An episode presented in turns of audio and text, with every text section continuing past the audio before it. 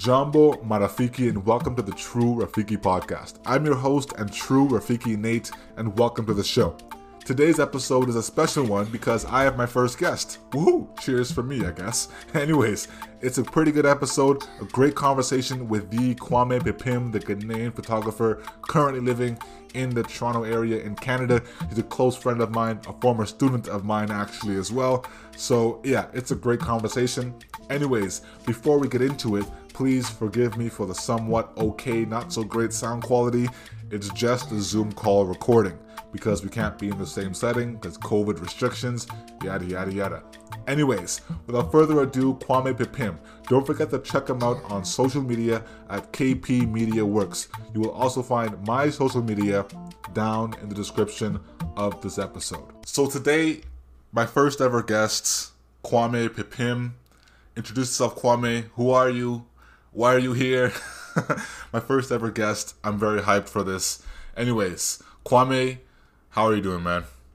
Um, Nathaniel, I'm good. Thank you very much, man, for having me here. I really, really, really do appreciate it. Yeah, um, man. I'm very glad to be here. It's an honor to have you on the show. Um, you're the most famous person I've had on the show because you have more followers than me. So come on, man, don't do me that. don't, do that. that to me. Anyways, yeah, man, the the pressure's on you, man, because you're the celebrity here. You're the ah, ce- oh well, don't kill me now. Okay. Anyways, man, yeah, just give yourself a basic introduction. Who are you? What do you do? Just just let people know. Um, okay, so uh, my name is Kwame Pipim, but mostly people call me KP because I don't know for some reason some people can't mention my name, so, so, that they usually call. So I go by KP, but if you can, it's just Kwame or Kwame Pipim. Um, so I'm a photographer slash um, videographer um, in Toronto. I'm originally from Ghana, and then uh, I moved here. I moved into Canada. I think 20, June 2017. Yeah, June 26th. I've been here pretty much. I think almost close to four years now. And then uh, I'm a photographer, and I'm also a filmmaker. Perfect. That's cool, man. Like, what's your Instagram? Just so the people know. I'll put it um, also so, in the um the description of the episode too, so people can follow you and stuff. Oh, okay. Um, so um, my photography page is um KP Media Works on Instagram. The way um you see most of my work over there, and then um you can also find uh, my work on my website at um where I'll post most of my work too over there. So I pretty much use Instagram, and then um on the you can also check me out on my website at kwamepipim.com for sure, man. I mean, your work is amazing. Like, I mean, you do some amazing tough uh, stuff with the um, portraits and the retouching. I think it's like really fantastic. Um, what you do, super talented. Even my grandma follows you on Instagram, just so you know. Really? yeah, I showed her your wow. Instagram, and uh, she followed you because she loves your work as well. So, you know, oh, wow, yeah. Anyways, um, what inspired you to get into photography? Like, what gave you that drive? Honestly, uh, if um to tell you, you'll be surprised. So the whole photography thing, I never actually taught myself like to be a photographer or anything. I don't have any photography bone. I got a camera to take photos of myself yeah. for Instagram. Yeah. I did not get. Uh, that was the reason why I got a cut. That was one of the reasons got me into photography. I didn't start to be a photographer or anything. I just went, wanted to look good on it, on Instagram. so I just went to buy a camera to take pictures of myself and wow. then post on Instagram. Wow, man. But that is the whole how the whole thing started. I didn't start out like to be a photographer. I just I had a friend and she had nice pictures and I was like, okay, I think we can get a camera and then we could just be taking pictures of each other and then just be posting it on Instagram. And then that's how the whole thing started. So I went to buy a camera, and then I, I instead of taking pictures of myself, I started taking pictures of people, friends, and stuff. And then before I realized, people were willing to pay me, yeah, for the pictures that I was doing. So the whole thing just, the table just turned totally because I went from, oh, I want to look good on Instagram to taking pictures of friends to taking some pictures at church for church. Yeah, yeah. And then people were willing to pay me for the photos that I was taking. I was like, oh, this is something that I could also make money from it on the side. And then before I realized people know me as a photographer, which was actually really strange. And then I had to even create my Instagram to post my work and stuff all over there.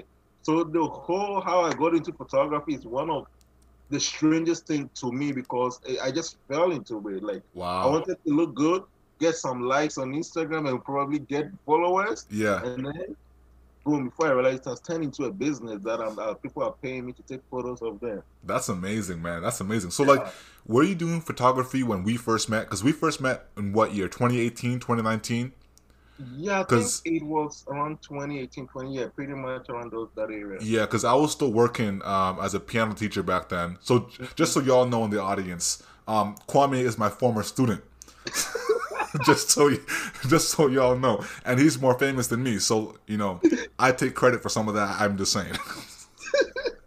but um, yeah. So I guess were you doing it back then as well? Because like when I taught you piano, I guess mm-hmm. we didn't really talk about photography that much, right? Because like no. I'm not really into the photography. So, um, were you doing it back then, like 2018, 2019? Um, so um, I got my first camera. I think in June 2018. Yeah, June 2018, and I was just playing around around those that area. So I was just take those around June 2018. I, I didn't pretty much know what I was doing, but I was just taking pictures of friends. Um, we I'll go to church, and then we, uh, once we close from church, we take pictures.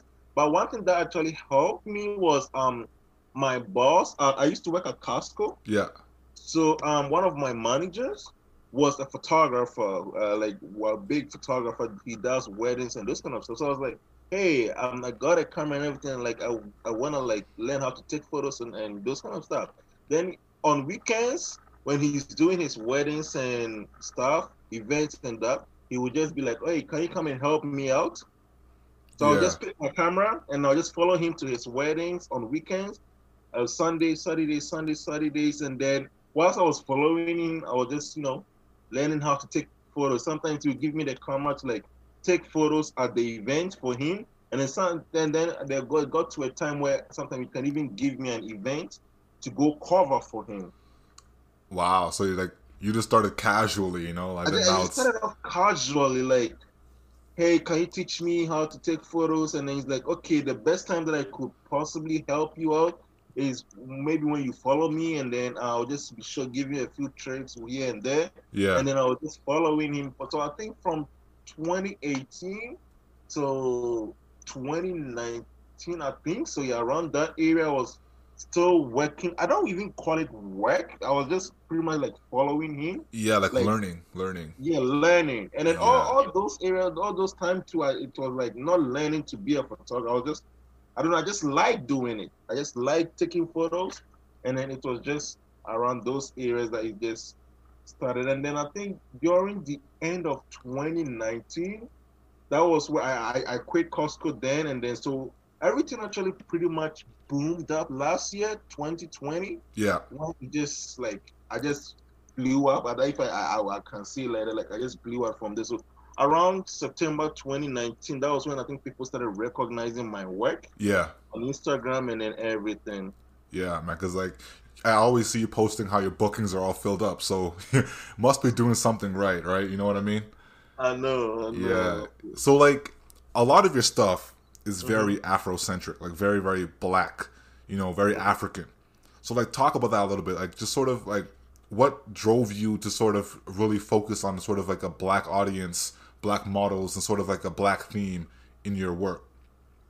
Um, so when it came to um the people that I photographed, when I started out, I was doing a lot of fitness, like I was shooting a lot of fitness stuff. So I started off actually as um although I was doing the events, but yeah. the ones that I actually kind of like doing was fitness because like I, I was going to the gym and then my friends and everything. So like I was into fitness photography. So when I started, it was pretty much like pretty open. But around I think 2019 September October, um, I came across um this guy. There was some people that I, I follow, and I kind of like their work. Yeah. Look at there is one guy. I think he's Nigerian. Um, his name is Prince Mason. Like I like his kind of work. And then one thing about me is also, although I like taking the uh the fitness and this kind of stuff. Whenever I'm in front of the car, I have a camera on me. I always end up taking portraits, like yeah, pictures of people's faces. I like those one more than taking full body pictures. Yeah. So around 2019, I think that was when I started.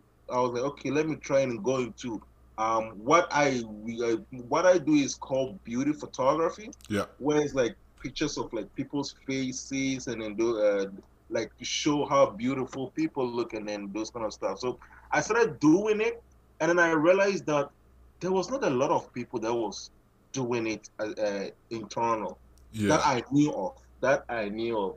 So um, it was kind of like kind of new. I don't want to say maybe I, am the first person doing it, but there's a lot of people doing it. But when I started out, like I didn't know a lot of people that were doing it in, over here. Uh, in the states, um, I knew there were so many uh, people that were doing like uh, beauty photography where they were using black people. Yeah right? Oh, uh, during this in, in Canada, like the photographers that I knew, most of them were photographing white people. Yeah, yeah. So it was like, okay, the beauty photography is over here, but like, it's not everybody that I, that can photograph like dark skin people and then make it come out really good. Yeah, because like sometimes, I mean, it, it, it's amazing. It's like art, you know, like it literally yeah. is art, right? It's amazing what you do. Because like a lot of people in Toronto um, that do photography are mainly like landscape, right? Like cityscape. Mm-hmm. Um, you know, the downtown Toronto, you know, take pictures of CN Tower and whatnot. Um, but you're the only like portrait photographer I know in Toronto. Um, and you're the only one I know, period, that, you know, focuses on like a lot of like darker skinned people. You know? Yeah. So I find that really cool. Like I find that really awesome. Um yeah. so like what is your ultimate goal with photography? Like, where do you want yourself to be in, let's say, 10 years? Um, so the real thing is, um, I moved from Ghana to come and study film over here in Canada. That is like one of the main reasons why I moved from Ghana to come here. Yeah. So, um, when I was coming, photography was not in the picture, not at all. So right now that um I've kind of like have um having the photography as something that I do.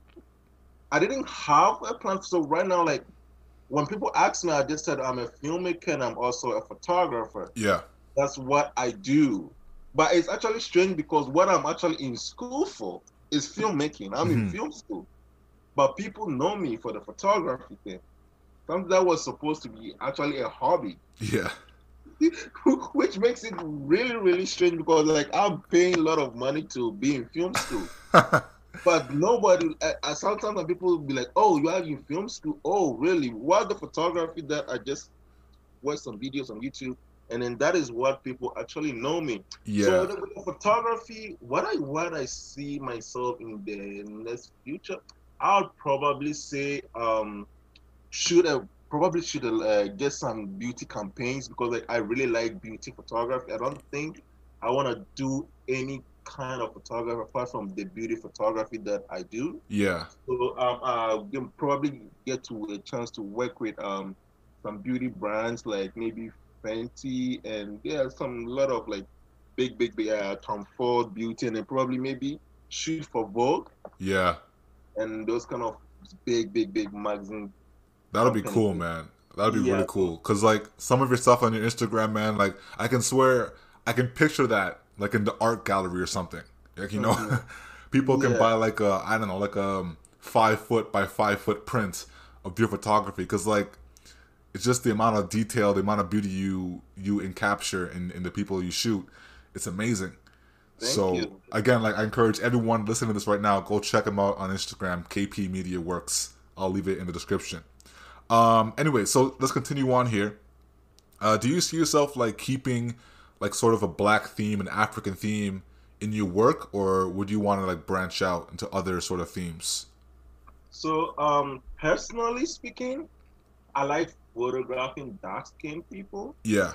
Like even with all black people, like dark skinned, really dark skinned people, I love photographing that. Like when I started out and I was learning, especially how to retouch skin, Yeah. man, you will not even find one video on YouTube that teaches how to retouch dark skinned people. Wow. It was it was a struggle Huh. because like mo- most of the uh, YouTube tutorials were on white people, so it, it was kind of hard. So um, when I found one thing, uh, it was really hard during those times. So coming across photographers that were actually photographing dark skinned people was a problem.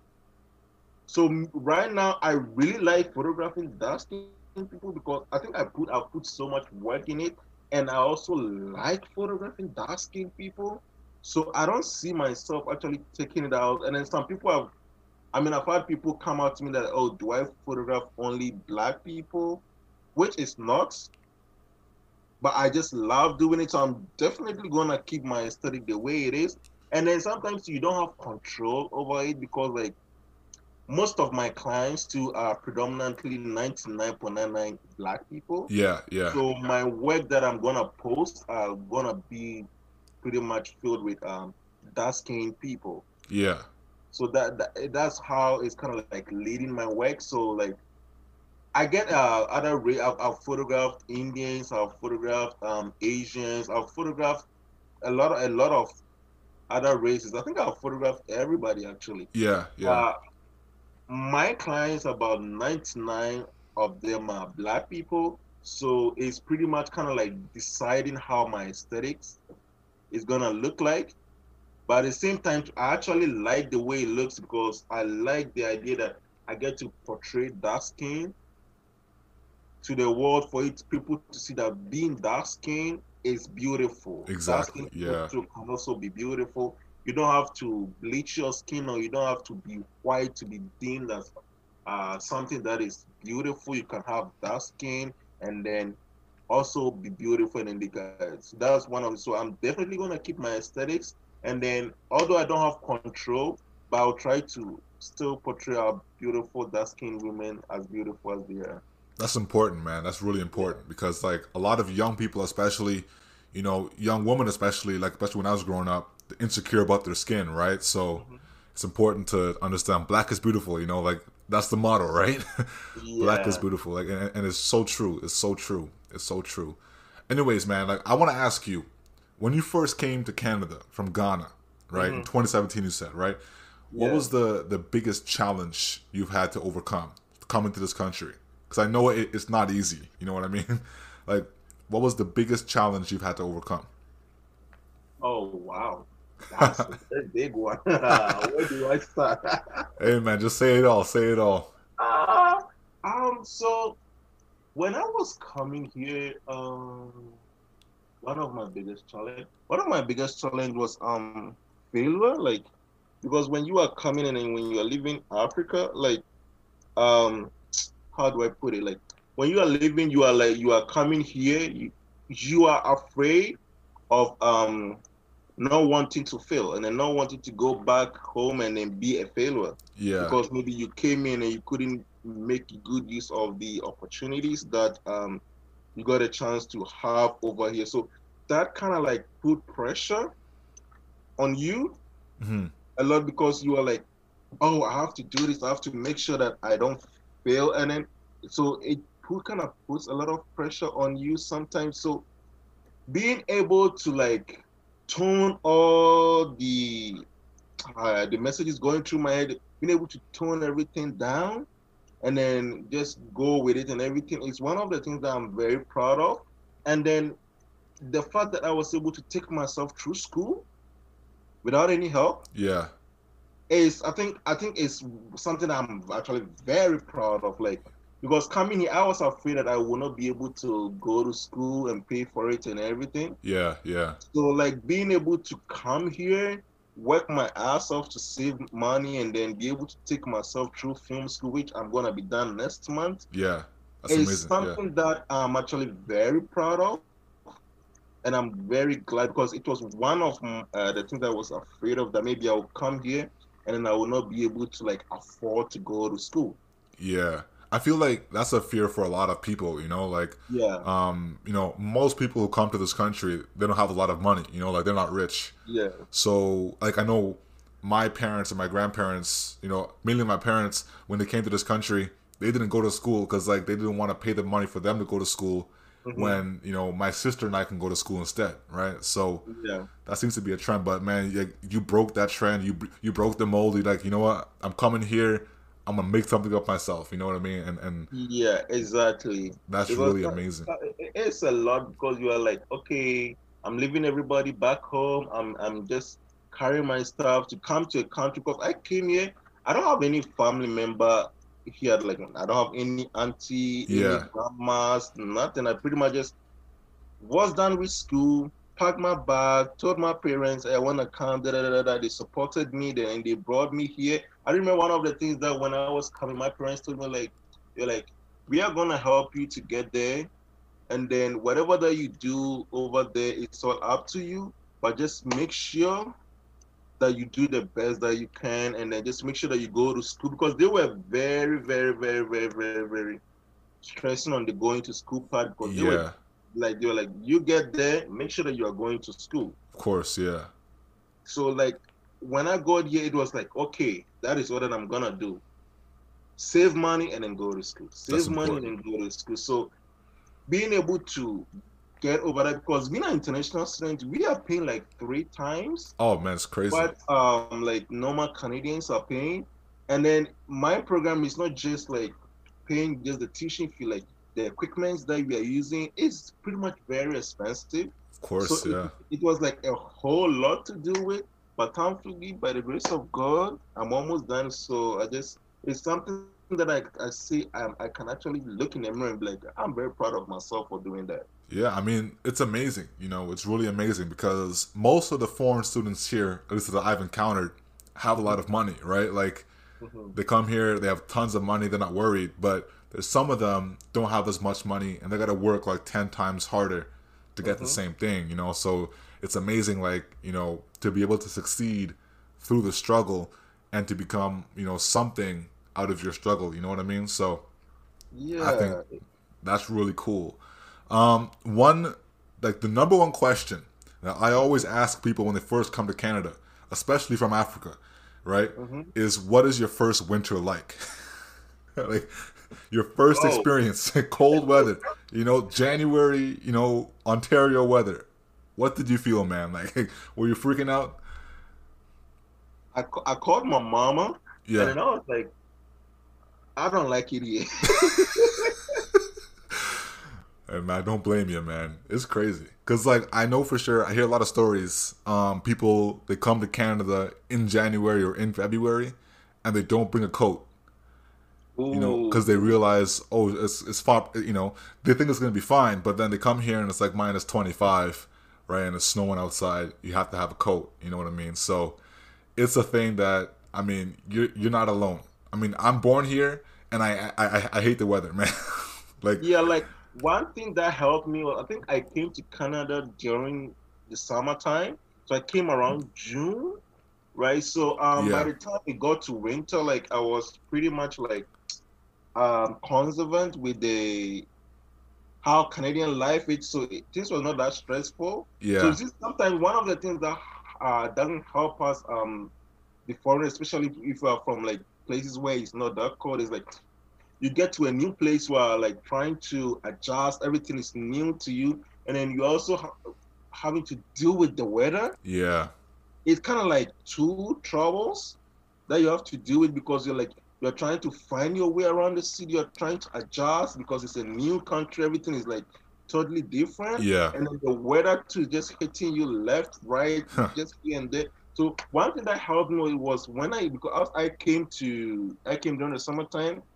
By the time it got to winter, I was like kind of like okay with the system. Yeah. But when the those first bites started coming in and then the snow started falling Ooh. and then I was crying, man.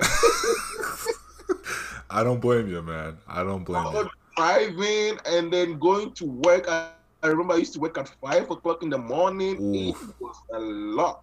Mm. The mornings, lot. Like the mornings are the worst. The mornings are the it worst. It was a lot. Waking up during winter time to go to work, like it was a lot. You have to take the bus. The bus is not coming. Yeah.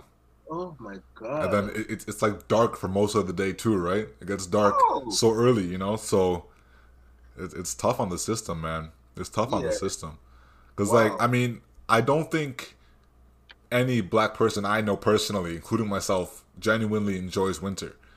You know, like No, because naturally it's not meant for us. That is Exactly. how we are not supposed to live. exactly. So it, becomes no matter how you say, oh, this and that, and maybe uh, you're living here, like biologically, I think this is not um, the kind of weather that we're supposed to be living in. So um, no matter what, you will not like it. Exactly, I agree, man. Because like, Like our it. skin is meant for sun. It's meant for warmth. Uh-huh. You know, that's why that's why we made the way we are. You know. Um. So when you first came here, I guess until today, like, Mhm. what are the most annoying stereotypes uh, you face the most as an African? Like, not just as a black person, but as someone from Ghana. You know, uh, relatively new um, comer to Canada. Like, what are some stereotypes you face? Oh, to day. one that um, it's actually kind of it's still that is like sometimes like when people think you're from Africa, Yeah. They, they assume automatically you poor. Uh huh. Like parents are kind of poor or something. Uh, they can't feed themselves back home, and then like always I I have to like constantly tell them that my parents are not poor. They are happily educated. They have the businesses. Everything is okay for them. Like sometimes people assume that just because somebody is in Africa, the life there is sucks. I mean, yes, some parts of Africa of is course. they are going through a lot. Yeah. But Af- Africa is not a country, like it's a continent. There are different parts, hmm right? So like people assume just because of what they see on TV, that is what the whole of Africa is like. So like people think that just because you're from Africa, automatically you're poor, Yeah. which is one of the stereotypes that I kept getting, and I had to constantly like um, tell people, no, my parents are okay. They have G businesses that they are running. If they want to travel, they can travel. hmm they are they are okay. Their their life in Africa is okay. Everything is good. They, if they want to come to Canada, they can come. Yeah. Right. So that is one of the things that um one of the stereotypes that I kept getting, and then education. People also assume that just because you're from Africa, you're not educated. You know, uh, uh, uh, on that topic, the people who say that have clearly never met anybody from Ghana or Nigeria. Because everybody I know from Ghana or Nigeria, they're educated. More than most people here in Canada are educated, you know? Yeah, And- like I, I remember when I first got, I think my first month or something, because my accent was like very thick and everything. hmm And then um, somebody asked me if I knew I was at this job. And then um, I do remember my supervisor, I was supposed to put in some data. And then he asked me, Do I know how to use the computer? I, I was like, What? Damn. That's the stuff. Yeah. I don't know if he meant well or but I was a little bit hurt by Yeah. the fact that he asked me if I knew how to use a computer. hmm Because I was like, yo, like I, I went to business school, like I'm a college graduate, like don't act like you don't have to ask me something like that, like that I know how to use the computer. Like for me, it, it was a little bit, it hurts a little bit that he had to think that just because I'm African, yeah, I didn't know how to use the computer. Hmm. Man, like, I, but I feel you with the stereotypes, man, because, you know, I, I've been to the continent once. And I, mm-hmm. I, I gotta go again after COVID, of course. But I've been once, and when I first went, I went with the idea like, okay, I'm gonna go volunteer and help some kids out, right? You know, like the typical, you know, like white savior sort of mentality, right? Um, so I went there with the goal of like, yeah, I'm helping these poor kids out, and I get there, and I'm thinking like, wait, I don't see any hungry children in the streets. yeah. I don't see anybody like you know dying in the street, begging, crying on the street. Nothing. All I see is, is kids having a good time, parents working hard, everybody's working hard, you know, chipping into society, and in many ways, life there. Because I, I I was in Uganda, and life there was better than life here. You know, because Totally, like- people care about each other. You know what I mean? Like they they care about each other. You know. And like totally hundred percent. Like I keep telling people, like in Africa, you know everybody in your neighborhood. Like yeah, you know everybody in your neighborhood. But over here, um, to my right, um, I think my neighbors are Indians, and then in, uh, opposite me Indians, and then to my right to Indians. But I don't even know their names. Mm. I never even talked to them before. We just see each other high, and they just come straight into your house. yeah, But in Africa, it's not like we talk like everybody. It's just filled with love and then everything. So it makes living there very nice. Like so, when I come here, like I don't remember when I, in Africa, like when you meet somebody, hi, good morning. It's a thing over there. You just greet. yeah, But I come here and it's like you only kind of like greet people that you know. You don't know Exactly. somebody just passed by. I was like, yo, yeah. Especially life is that? especially in the big city, like especially in the Toronto area, people Mm-hmm. aren't nice. You know, like they think when you come to Canada to be nice people everywhere. You know, and then you come here and people don't talk to you. You know, Nobody talks to each other. that's crazy to me like to think about. But um yeah like in uganda and many places in africa you know like people talk to each other. People they they go over for dinner without having to call ahead. You know what i mean? Nobody talks to each other. And it's it's one of the things that I, I got here. I was like, no, like how do people live over here? Everybody is pretty much in their houses all by themselves. So if you are sick or something, nobody's gonna know yeah yeah because you're pretty much just cooped up in your room and then that's it. But Africa, like you go out, you like you know everybody. You can go to the next house, go have fun over there, just go play, play on the street. But here, nobody talks to each other. That is one of the things that I I really, really like. I use the word hate. I strongly hate yeah over this place because nobody's talking to each other. Just see somebody just pass. Even sometimes you can even be working with somebody in the same building, but just because you guys are not like friends, yeah you don't have to talk to them or any say anything to them. You just see them, you pass. You can even meet them in the bus and then just go. But in Oh, Africa, man. it's not like that. Like the first I've seen you before. when I meet you somewhere, I will come talk to you. I will laugh with you. But over here, it's like, okay, we are not friends. Don't come into my space. I don't know you. We just Yeah. work together. That's it. that's the thing because like i feel like kids here as well they they grow up in the environment of like you know stranger danger you know see Yeah. someone you don't know automatically they're they're a threat to you Yeah. you know and then that sort of like creates distrust between people and yeah because pe- people here don't trust each other like nobody trusts each other That's in canada fact. you know No, Everybody- no, yeah. no trust. And then everybody is everybody for themselves. So yeah you can be there and somebody would just they would just uh-uh. man just- but it's like there's a lot of like they are smiling with you, but you can clearly feel that if this person gets you, they're just gonna kick you to the curb. oh yeah because it's this again they say like canada is so nice right people are so polite but it's not real you know they're Mhm. just faking everything you know so but yeah that's a problem like in canada that you know people don't really get. So if you are not from canada and want to come here please understand. People here they may seem nice but they're just cold. They don't want to talk to you you know? Yeah, it, it, it's very hard on that part because like I I was always like I, I every time I call back home I just tell them that like yo people here are not talking to each other. Like people just see each other and they just pass like sometimes you can have an encounter with somebody and then meet them another day and then it's like you never actually met them they, they can just pretend that you guys didn't even talk to each other or something and then even the ones that are actually talking to each other, you are like, okay, are we actually friends or like you faking it? Like, okay, exactly what is this? Like, are we friends or something? So I think that's one of the reasons that makes people just be like, okay, I'm just gonna be in my own space and then just be there. Like, I'm just gonna be in my own house. I don't have to deal with anybody. Or you do your thing and let me also do my thing. And then they- that's why people are just not talking to each other and they're just going by like that. Yeah, I feel you, man. And like the other thing, like I always noticed, is um, it, in Africa, same with the Caribbean, you have like the uh the auntie culture. You know, like all of your mother's friends Mhm. are your aunties. You know, yeah. But all of my white friends growing up, they never had those things. you know what I mean? Whoa. But to me, it's it's it's it's almost weird. You know, like you have your parents' friends, but they're never around at your house, or they never talk to you, they never take care of you, they never treat you like family.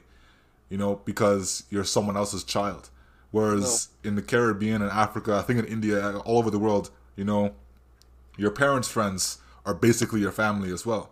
Back you know? home, your parents' friends can whoop your ass. Oh yeah, yeah man.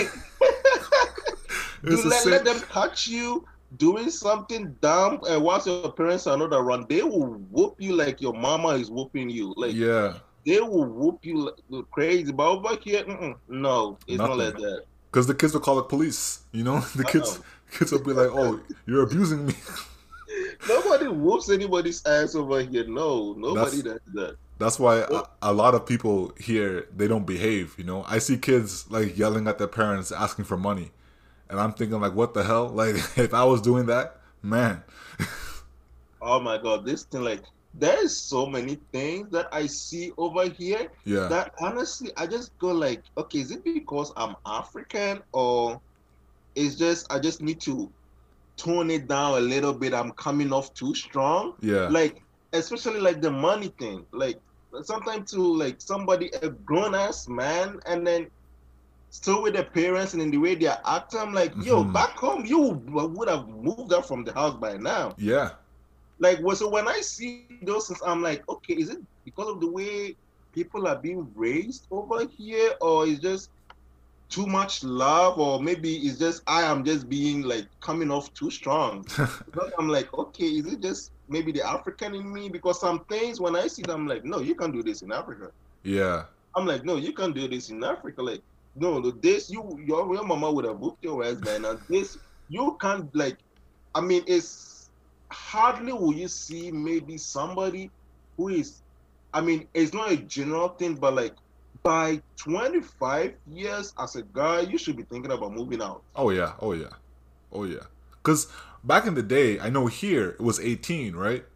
You know, Mhm. you move out at 18, you, you do your thing. But nowadays, you know, people living at home, they're 30, 35 years old, living at home, you know, with their parents, And you then know, and some people like I mean in everything there is um some people that you can take them and maybe uh they, they are saving to buy their house but there are some people that can clearly see that yo like kick, let this person go like why are they still in the house like yeah, those kind of stuff so it's one of those things that sometimes when I see them I'm like okay is it the African in me that is making this thing kind of like irk me a little bit it could be, it could be. I'm like, no, you can't do this enough. So like, it's totally a totally different world. So sometimes you just have to find a way to balance it because if not, you can come off too strong. Oh, yeah. and you can scare people away. Yeah, and pe- pe- people don't like that, you know, when you come no, off no, no, no, no, no, no, Yeah. no.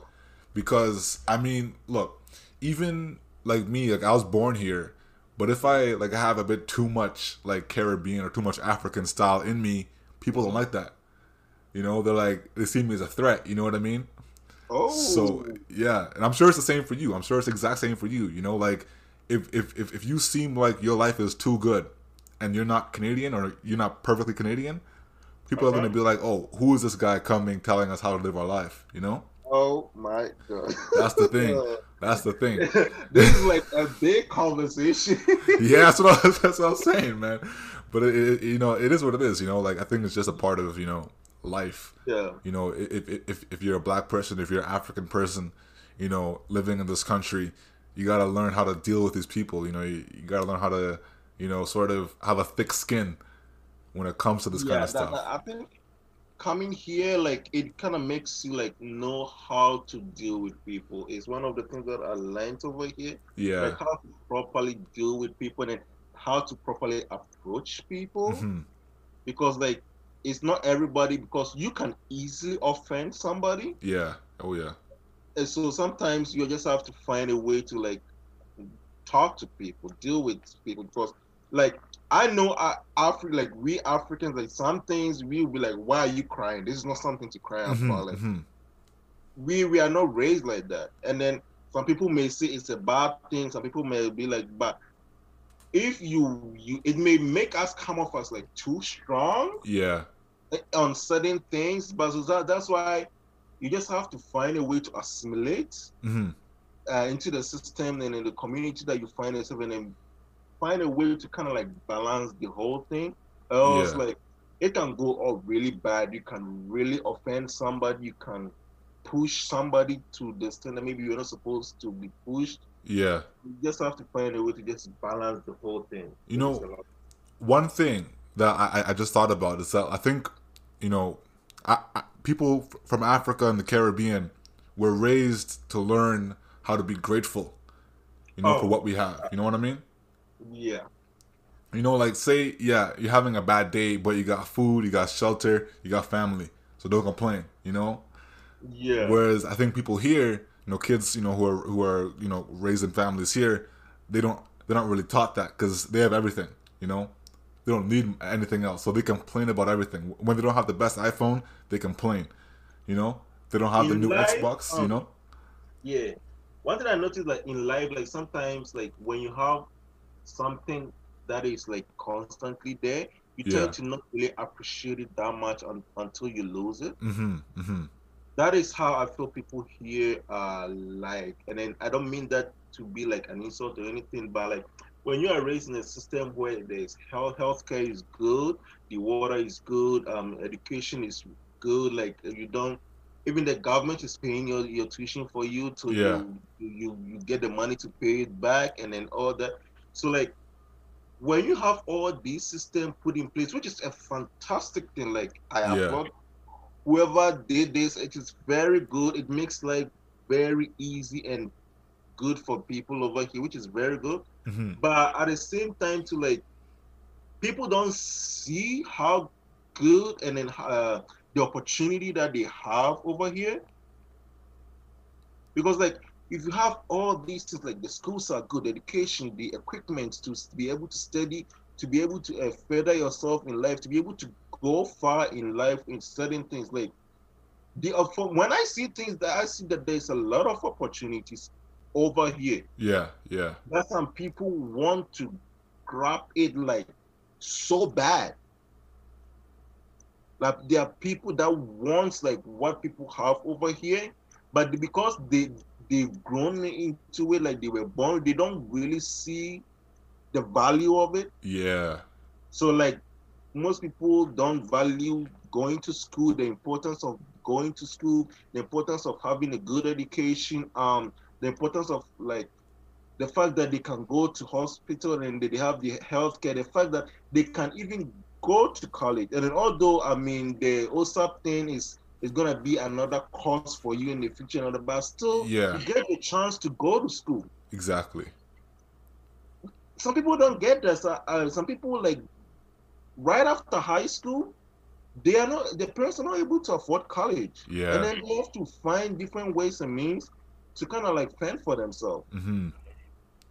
But over here, I can boldly say, I mean, I don't know much about like the whole government paying tuition, but I know that you can uh, go to uh, high school. It's not that expensive No, and then free. go to go to college and then have the OSAP thing to pay for it and everything. Yeah, So like be, to be able to at least you know that okay from three years old to by the time you are like 22, 23, you can have a full on education yeah, without like not really spending that much and then your parents not re- really breaking the bank a lot than how some people are not getting because like sometimes even like I'll just be frank like sometimes back home I know some friends that especially when we're in high school it was a struggle yeah, yeah, it was a struggle for their parents to be able to pay their tuition fee and then all that let alone go to uni yeah. because when I was done with high school and I, I went to uni, there were a lot of my friends that couldn't go like right from high school. You know how you got it from high school and bam, you gotta Yeah. just go straight away. Some people had to stay in the house for like two years. Some people had to stay in the house for like three years. And I still have friends. I, I'm, I'm, I've been done with uni for like four years now. And I've, I'm now having friends that have been able to like raise money down that they are in school yeah, right? So like sometimes people over here, I don't think they know how good and then how better things are here for them. Mhm. Because trust me, if everybody back home had the same opportunities that people over here have, trust me, they will make good use of it. Oh yeah. Oh they yeah. make good, good use of it. One hundred percent, man. I agree with you one hundred percent. You know, but I, I think again, it's, it's it's the difference of culture. You know, like we're Yeah. raised to be grateful. We're raised to work hard. We're raised to sort of not take anything for granted. You yeah, know, because whereas- you don't get them.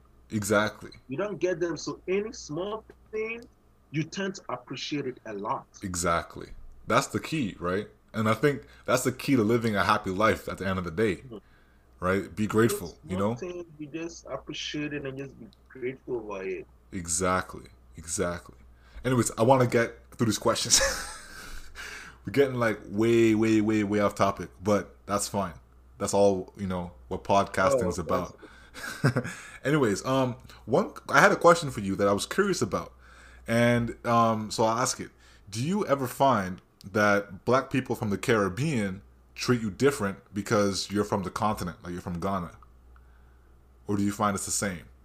Uh, okay, so this one, um, okay, let me put it like this. Yeah, Um, when I when I was coming here, I thought being African was gonna be a hindrance yeah, in certain things, maybe like uh getting friends and those kind of stuff. Um, but actually, like one thing that I noticed that whenever I tell somebody that I'm African, it actually, I don't know if maybe it's a fetish thing, I don't know, but being African actually made people kind of want to talk to me more. interesting, interesting. Yeah, I don't know if I, I- don't. It's not everybody that gets to experience that, but like, especially in dating, like Yeah, even with Caribbeans and stuff, like I thought that maybe they're Caribbeans, they will not want to go, but actually, when you tell somebody you are African, they, actually want you more, which is weird. you know, I, I feel like I sort of get that, you know, because I know in Trinidad, where my family is from, Mhm. um, they learn how to speak Yoruba and Igbo, like the Nigerian languages. They learn them in school, you know, and also in Trinidad, same with Jamaica and throughout the Caribbean. Um, rather than to say you're black, you always say you're African. Mhm. So there's sort of like a fascination with the continent, right? Like everybody, at least that's black in the Caribbean, has sort of like a desire to go back to Africa and live in Africa or, or, or be as African as possible. You know, like even my uncles, you know, they changed their names to African names, you know? oh wow, Like it, it, and like that was very common back in the day and still is to the, you know, till today. So yeah, I get where that's coming from. I get, you know, I feel like, you know, just to say, you know, straight off the, you know, top of my head, but like you being from Ghana is almost a good thing when it comes to Yeah. making black friends here, you know? Yeah. I thought, like honestly speaking, I thought that our it was uh, like being African was actually gonna be a problem. Yeah. I don't know why I was even thinking that, but um, I actually like being African. Like when I go to a place, I feel like I I I, I, I struggle because I was like, oh my god, I'm gonna have like a thick accent and then all. that. But now I actually tend to actually love it. Like I want people to see how African I am. Like, That's a good thing. Yeah. I want I, because like it's not even a problem like for anybody that I shouldn't also care whether it's also gonna be a problem because like this is my identity. This is who I am. I'm African. That is who I am. And if you don't like yourself uh, well, then people are not, not gonna like spread more to other people. So being African, honestly, like coming here, it actually it, it blew my mind. But one thing that I noticed was like the black people here, especially like um how do I put it? Uh people from that are maybe having Caribbean roots. Yeah. Like when you try to associate Africa with them, they try to let you know how non-African they are. Oh man, I feel you. I feel you with that. You know, like people used to always say I was, you know, because I look to some people like Kenyan or Ethiopian or Somali, right? Mhm. I look East African, so people always like identify me. You have the look, like I I do. People want to call me like Ali Hussein, like I'm from Somalia or something, right? I'm like, listen, I'm Canadian. I was born here, you know. But you know, I think a lot of people who are from the Caribbean, who are raised here and born here, you know, there's sort of like a shame about ble- being black. You know what I mean? Because even people who are born here, they see Africa as poor or as backwards or as you know really bad, so they don't really want to embrace that. And like when I was a kid, I was the same way, you know, because I was like, oh, you know, I'm Canadian and then I'm Trinidadian, right? I'm not African. But when I get yeah. older, you know, you get older and you realize, wait, you know, you and I look the same, right? We're from the same place, you know. I did my DNA thing and I'm like half Ghanaian, you know, so we're like brothers, you know. So why are we gonna sort of remove our African heritage from ourselves? Like, you know what I mean? They just want, like, I had, I had this friend and he was so hell bent on letting me know that he's Caribbean, he's not African. Mm. And I was like, yes, I know you're Caribbean. That is where maybe country, but Caribbeans are from Africa. He's like, no, no, no, no, I'm Caribbean. I'm like, hmm.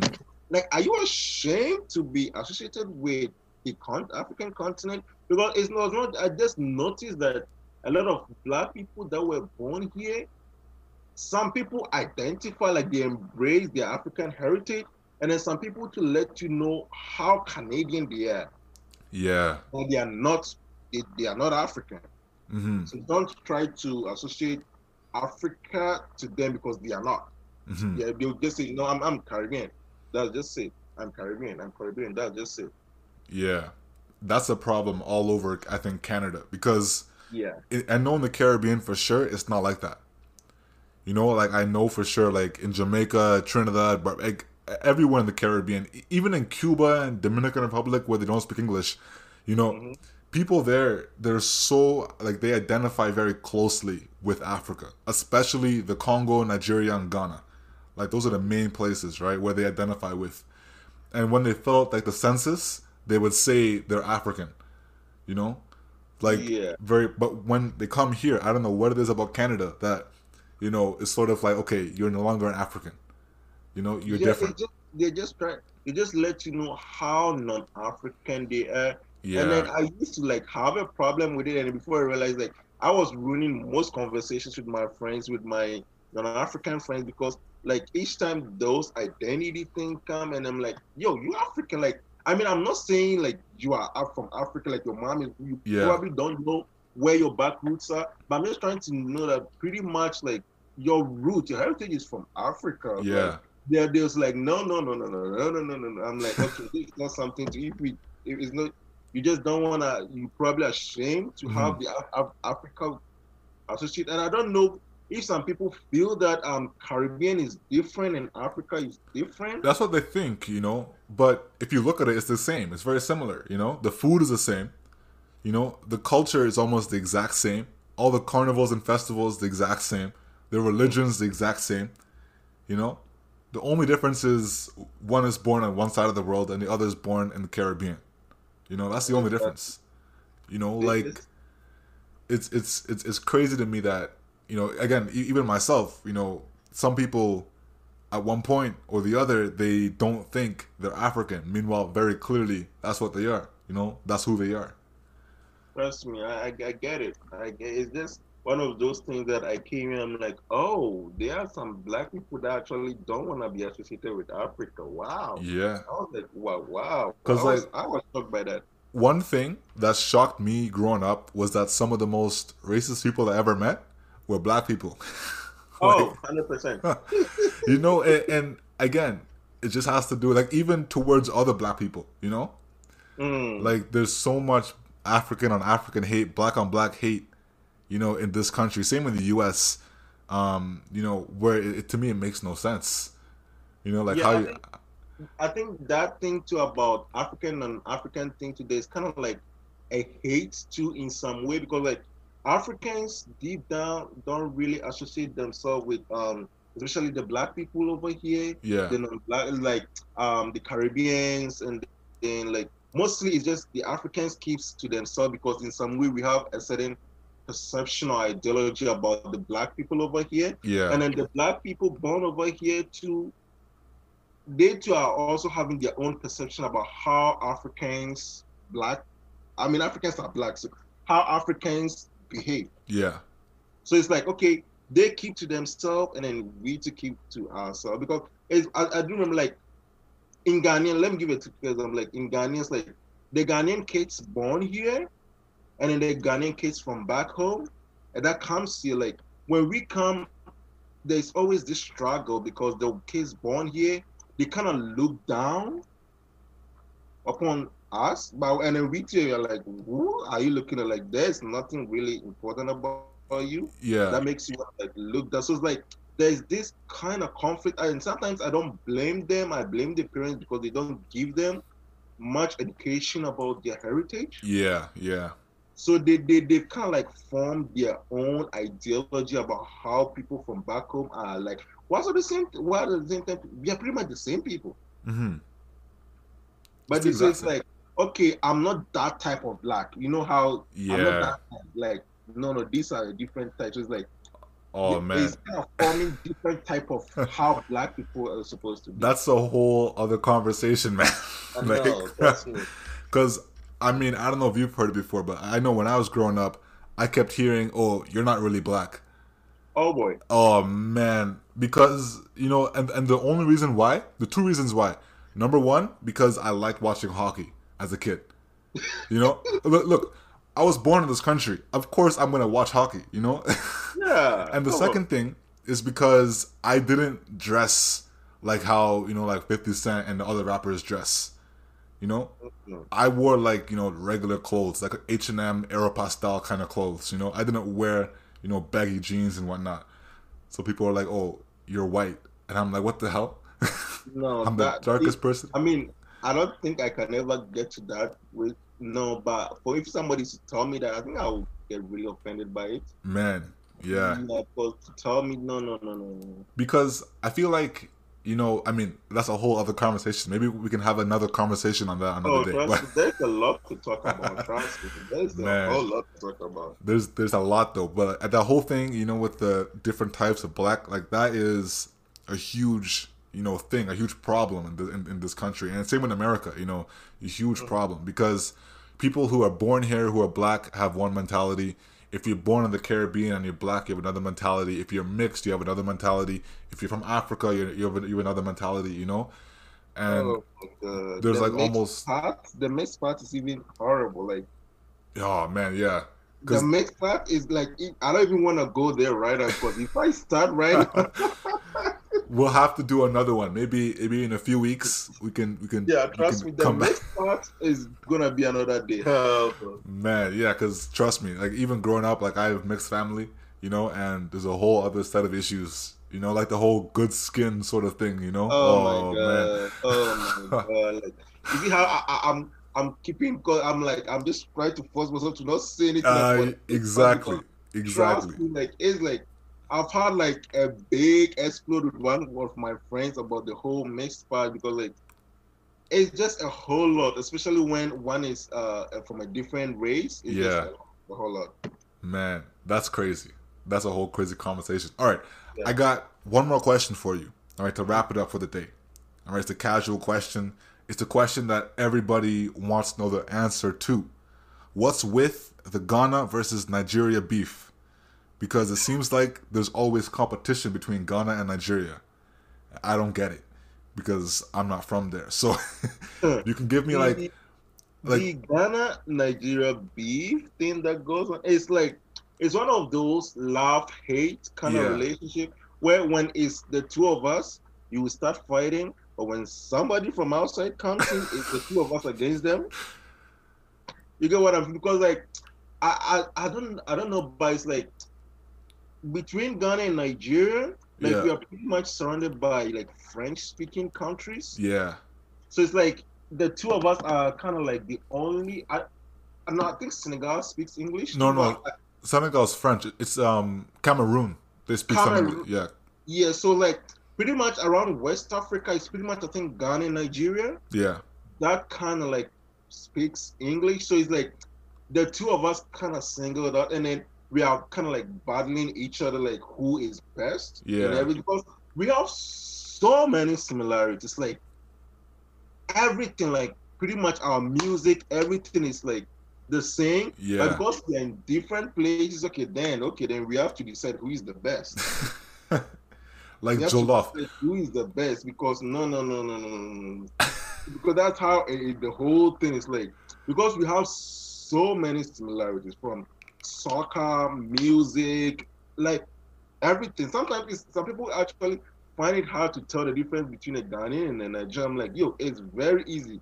Yeah. Look at how the Nigerians pronounce their words. Like it's they're like, no, you guys are the same. I'm like, no, No, yeah, the accent is different. the accent um, is different. The names are different, different names. Um, you know, even the fashion, the style. You know, Mhm. Ghana has the kente, right? The kente. Yeah. You know, um, Nigeria is different. You know, um, the only thing that I think is very, very similar is the jollof. Uh-uh, no, and- man, you don't want me to have a fight with you. But man. look, look, no, no, no, no, no, I will end the beef right now. I have a, a there's a guy near where I grew up in Brampton, um, who is Senegalese, right? And his restaurant he has has jollof, of course, because that's where jollof comes from, right? Senegal, and um, it's the best jollof in the entire world. So Oh, Ghana and. Nigeria, the nothing. No, have you tasted Ghana jollof? yes, I have a Ghana, Ghana jollof, man. There's a guy Oh. in Brampton as well, a restaurant called um, the Golden Stool. You know that place? Uh, no. I, I, I don't know if it's there anymore. It could be gone now because COVID. But um, it's a Ghanaian guy, Kofi. That's the guy's name. And um, he, of course, they have jollof there. But you know, the jollof is it's okay.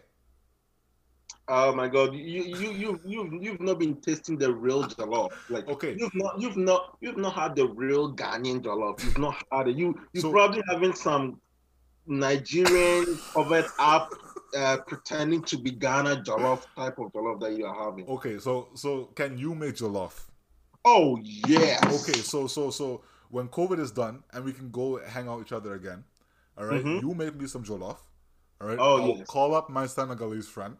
Right, and I will say make some jollof, and you both make it for me. I'll taste it there and then. All right. Maybe I can put it on YouTube. I'll record it, Uh, and we get live reaction because trust me, the Senegalese jollof. I don't know what it is.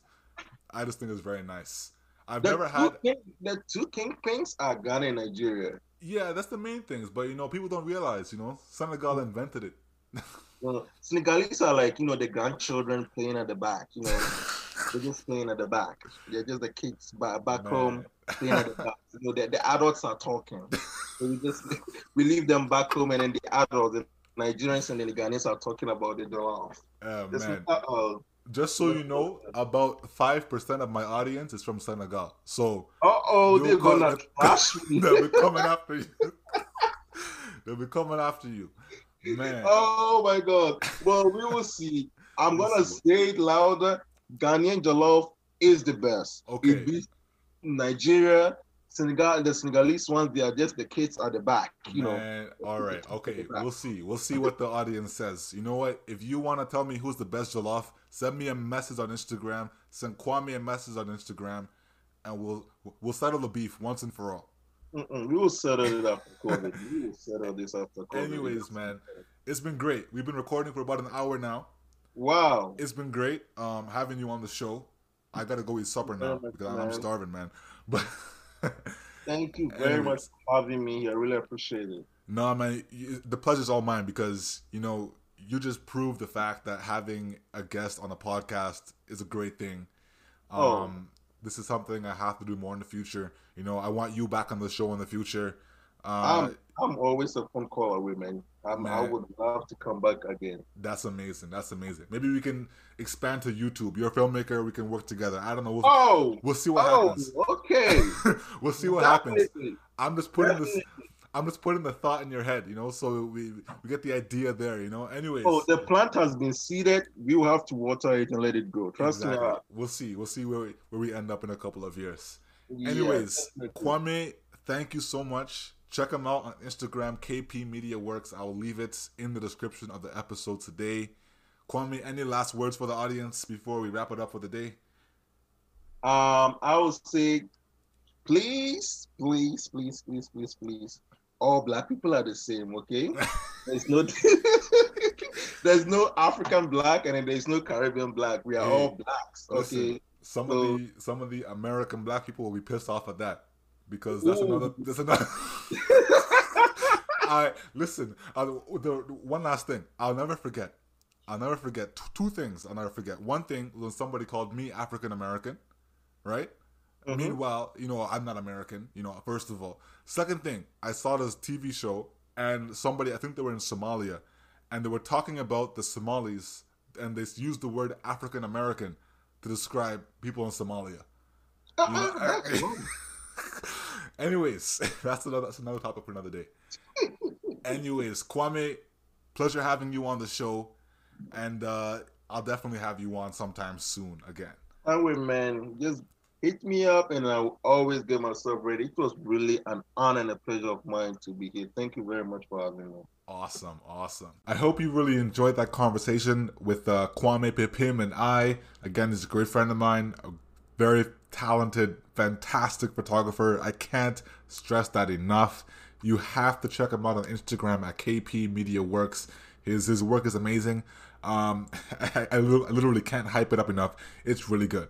You can also check me out on Instagram. You'll find all of those links down in the description of today's episode. Again, I can't thank you all enough for the support.